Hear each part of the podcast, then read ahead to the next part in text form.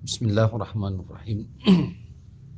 Alhamdulillah wassalatu wassalamu ala Rasulillah wa ala alihi wa sahbihi wa man tabi'ahum bi ihsanin ila yaumiddin. Amma ba'du Puji dan syukur senantiasa kita panjatkan kepada Allah Subhanahu wa taala atas limpahan nikmat dan karunia kepada kita semua. Salawat serta salam terlimpah tercurah kepada nabi kita yang mulia Nabi Muhammad sallallahu alaihi wasallam. Qala al-musannifu rahimahullah taala telah mengatakan penulis Al-Hafidh Al-Imam Ibnu Hajar Al-Asqalani rahimahullahu taala di dalam kitabnya Kitab Bulughul Maram Kitab Siam Kitab Saum. Adapun tema yang diangkat sebagai lanjutan dari pembahasan, pembahasan sebelumnya, hukum niat pada saum tatawu atau saum sunnah. Sumber hadis yang dibawakan dari sahabat Aisyah radhiyallahu taala anha dikeluarkan oleh Al Imam Muslim. An Aisyah radhiyallahu taala anha qalat dakhala alayya Nabi sallallahu alaihi wasallam zata yaumin. Aisyah radhiyallahu taala anha beliau menuturkan telah masuk kepadaku Nabi sallallahu alaihi wasallam di suatu hari faqala seraya beliau bertanya kepadaku hal indakum syai'un apakah kalian memiliki sesuatu yang dimaksud untuk dimakan kulna la kami pun menjawab tidak ada. Qala fa inni idan saimun. Kemudian kata Nabi Shallallahu alaihi wasallam kalau begitu sesungguhnya aku saum. Summa atana yauman akhar. Kemudian beliau pun datang kepada kami di suatu hari yang lain. Fakulna kemudian kami pun mengatakan kepada beliau uhdiyalana haisun kami telah diberikan hadiah berupa hais sejenis makanan yang terbuat dari kurma faqala kemudian Nabi Shallallahu alaihi wasallam menjawab arinihi tolong perlihatkan makanan tersebut kepadaku. Falaqad asbahtu iman sungguh aku dalam kondisi saum. Fa'akala kemudian beliau pun memakannya, memakan hais tersebut. Rawahu Muslimun hadis ini telah meriwayatkan Imam Muslim. Takhrij hadis, hadis ini dikeluarkan oleh Imam Muslim dalam kitab Busyam bab jawazun nafilah biniyatin minan nahar qabla zawal. Bab bolehnya saum sunnat saum sunnah dengan niat dari siang hari qabla zawal sebelum tergelincir matahari wa jawazi fitr shaimi naflan min ghairi udhrin dan bolehnya berbuka bagi orang yang menunaikan saum sunnah tanpa ada uzur. Dari jalur Waqi' min tariqi Waqi' an Talhata ibn Yahya an ammatihi Aisyata binti Talhah. Kemudian di riwayat yang lain atau dari jalur yang lain dari jalur Abdul Wahid ibnu Ziyad hadatsana Talha telah meriwayatkan menuturkan Talha dengan lafad Aisyah radhiyallahu taala anha Rasulullah SAW suatu hari mengatakan, Ya Aisyah hal indakum syai'un, apakah anti memiliki sesuatu berupa makanan? Qalat, maka beliau pun menjawab, Fakultu ya Rasulullah, ma indana syai'un, kami tidak memiliki apa pun untuk dimakan. Qala fa inni shaimun, kalau begitu aku saum. Qalat fa kharaj Rasulullah SAW fa uhdiyat lana hadiyatan au ja'ana zaurun Kemudian kata Aisyah radhiyallahu taala Nabi pun keluar kemudian diberikanlah hadiah untuk kita atau datang kepada kita zaurun. Zaurun atau zuwar. Wal makna ja'ana zairun wa mahu hadiah telah datang eh, orang yang bertamu dengan membawa hadiah. Yang dimaksud hubungannya adalah eh, haisun tadi haisun, makanan yang terbuat dari kurma. Hadis ini hadirin rahimakumullah merupakan dalil bahwasannya saum sunnah, puasa sunnah la yalzamu fihi tabitun niyah minal lail. Tidak mesti dijadikan syarat tabitu niyah minal lail yaitu berniat di malam hari sebagaimana niat berniatnya atau syariat niat dalam saum Ramadan. Wa inna ma yajuzu biniyatin minan nahar yaitu ataupun diperbolehkan hanya saja diperbolehkan berniat di siang hari. Liqaulihi hal indakum syai'un berdasarkan Nabi Perkataan Nabi Shallallahu Alaihi Wasallam, apakah kalian memiliki sesuatu? Kulna la. Kata Aisyah, tidak ada. Qala fa inni so'imun, kalau begitu saya akan saum. Wallahiruhu annahu ansha'as syam fil hal. Zahirnya beliau menunaikan saum di kondisi tersebut. Bidalilin riwayatil Baihaqi al-Atiyah. Dengan dalil riwayat Al-Imam Baihaqi yang lainnya yang insya Allah akan datang.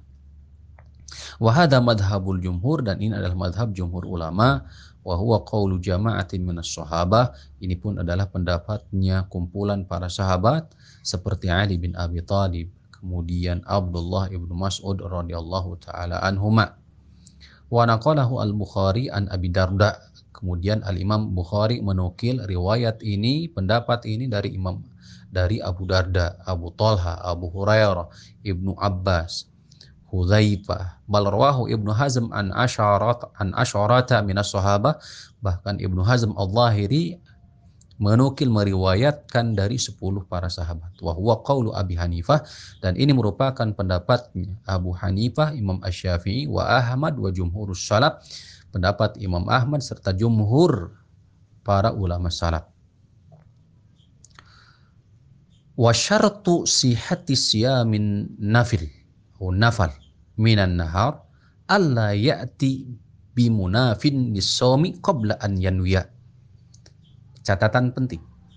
Syaratnya diperbolehkannya atau sahnya saum nafilah dengan berniat di pertengahan siang di siang hari Allah ya'ti bimunafin lissaum. Tidak melakukan atau mendatangkan perkara yang menolak atau membatalkan saum sebelum dia berniat. Min aklin au syurbin au jima'in. Dia tidak makan, tidak saum atau dia tidak jima sebelum dia berniat Fa'in fa'ala syai'an min dalika lam yasiha saumuhu. Jika dia melakukan hal tersebut, lam yasiha saumuhu, maka saumnya tidak sah. Li'annahu tanawala muftiran ba'dal fajri karena dia telah memakan sesuatu yang membatalkan saumnya ba'dal fajri setelah fajar. Hal ini sebagaimana definisi secara syar'i daripada saum min tulu'i al-fajri ila guru bisyamsi dari atau semenjak terbitnya fajar sampai terbenamnya matahari. Wadahaba al-malikiyatu adapun madhab Imam Malik, Daud al-Zahiri, Ibnu Hazm, wal Muzani min Syafi'iyah, Imam al-Muzani madhab Imam Syafi'i, ila anna tabyita an-niyati syaratun bahwa berniat di malam hari itu adalah syarat sahnya saum nafilah sebagaimana syarat sahnya saum wajib atau saum Ramadan. Wa maraila hadza al-qaul as-Sun'aniyu dan Imam as-Sun'ani condong kepada pendapat ini pula mustadillina dengan berdalil bi umumil hadis mutaqaddam mutaqaddim dengan keumuman hadis yang telah lalu yaitu man lam yubayyiti asyam minal laili fala siyamalahu barang siapa yang tidak berniat di malam harinya saum fala siyamalahu maka tidak ada atau tidak sah saumnya wa ajabi Ibnu Hazm an hadisil bab dan Ibnu Hazm menjawab tentang hadis bab yang sedang kita kaji ini bahwa Nabi SAW qad nawa asyam qabla al-fajri bahwasanya Nabi SAW memang sudah berniat sebelum fajar. Bahwa Nabi Wasallam memang sudah berniat sebelum fajar. Di kaulihi qad kuntu asbahtu iman berdasarkan perkataan Nabi Shallallahu Alaihi wa alihi wasallam qad kuntu sesungguhnya aku dalam kondisi saum walam malam yajid ta'aman wasala siyamahu ketika tidak mendapati makanan beliau menyambung saumnya Falam upira bi wujudit ta'am aftara. Ketika dikabarkan adanya makanan, maka beliau pun sallallahu alaihi wasallam berbuka. Wal qawlu al awwal huwa rajih al arjah. Dan pendapat yang pertama itu lebih kuat.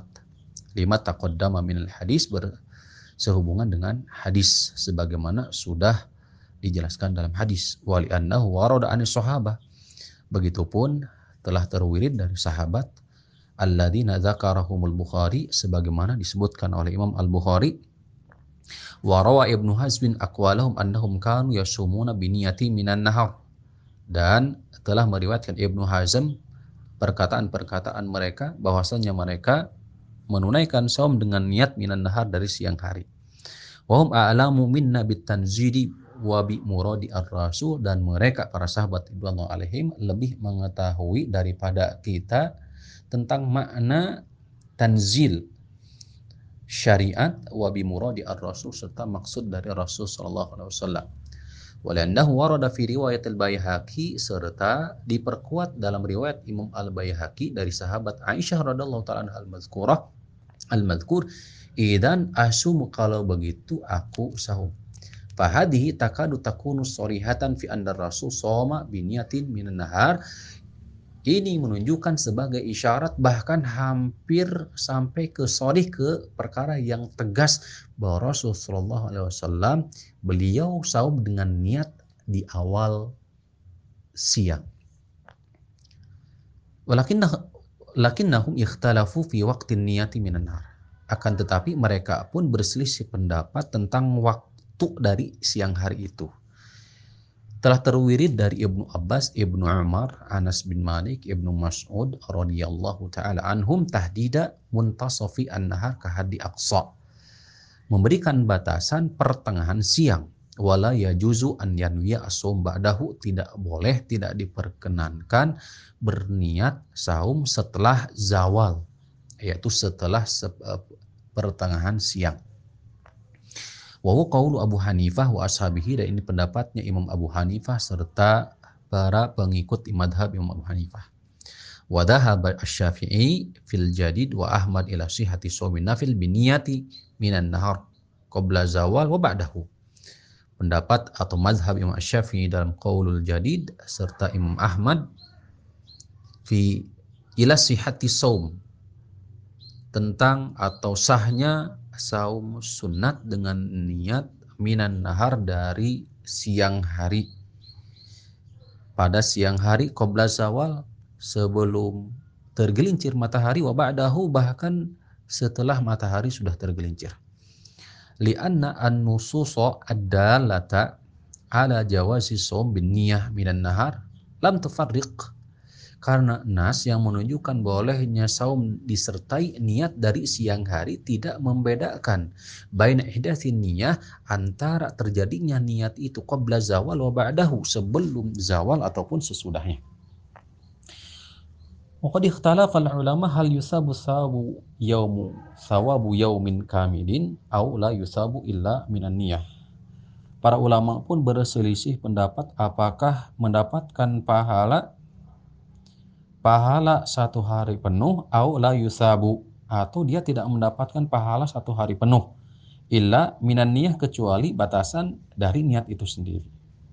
Ada dua pendapat dalam masalah ini. Pendapat yang pertama annahu la yusabu illa min waqti niyati faqat. Bahwasanya dia tidak mendapatkan pahala kecuali di waktu dia berniat. Berdasarkan keumuman hadis Nabi Shallallahu Alaihi Wasallam innamal a'malu bin niat wa innamal likulli imri'in ma nawa. Sesungguhnya setiap amalan itu tergantung kepada niat dan setiap orang akan mendapatkan apa yang dia niatkan. Ini merupakan madhabnya pendapat Imam Asy-Syafi'i dan Hanabilah. Wa dalam yanwi as-saum illa ba'da mudi madi juz'in min an-nahar falaysa lahu min illa bil illa al-miqdar alladhi nawahu. Adapun pendapat yang kedua, annahu yusabu 'ala nahari kullihi. Pendapat yang kedua, dia mendapatkan pahala satu hari penuh. Wa hadha qawlu Hanifah al-Hanifiyah. Ini pendapat madhab Imam Abu Hanifah dan sebagian ahli fikih dari madhab Imam Ahmad bin Hanbal li'an hadha amsakan nahar kullahu akhara an-niyah karena dia menahan di hari tersebut segala sesuatu yang membatalkan wa akhara an-niyata dan mengakhirkan niatnya. Wal awal aqwa min jihati dalil tentu pendapat yang pertama pendapat yang pertama di mana tidak mendapatkan pahala kecuali ketika dia sudah berniat itu lebih kuat ditinjau dari sisi dalil. Wasani sedangkan pendapat yang kedua aqrabu ila sa'ati fadlillah lebih mendekati kepada sa'ah kelapangan karunia Allah atas hambanya. Wallahu ta'ala ala wa ala. Kemudian hadirin rahimani wa rahimakumullah, hadis ini pun merupakan dalil bolehnya memutus atau membatalkan saum tatawu atau saum sunnah. Wa annahu la yajibu itmamuhu bahwasannya ia tidak wajib menyempurnakan walau biduni uzrin walaupun tanpa ada uzur sedikit pun. Lakin akan tetapi yang bagi lissaim mura'ata mura'atul maslahah.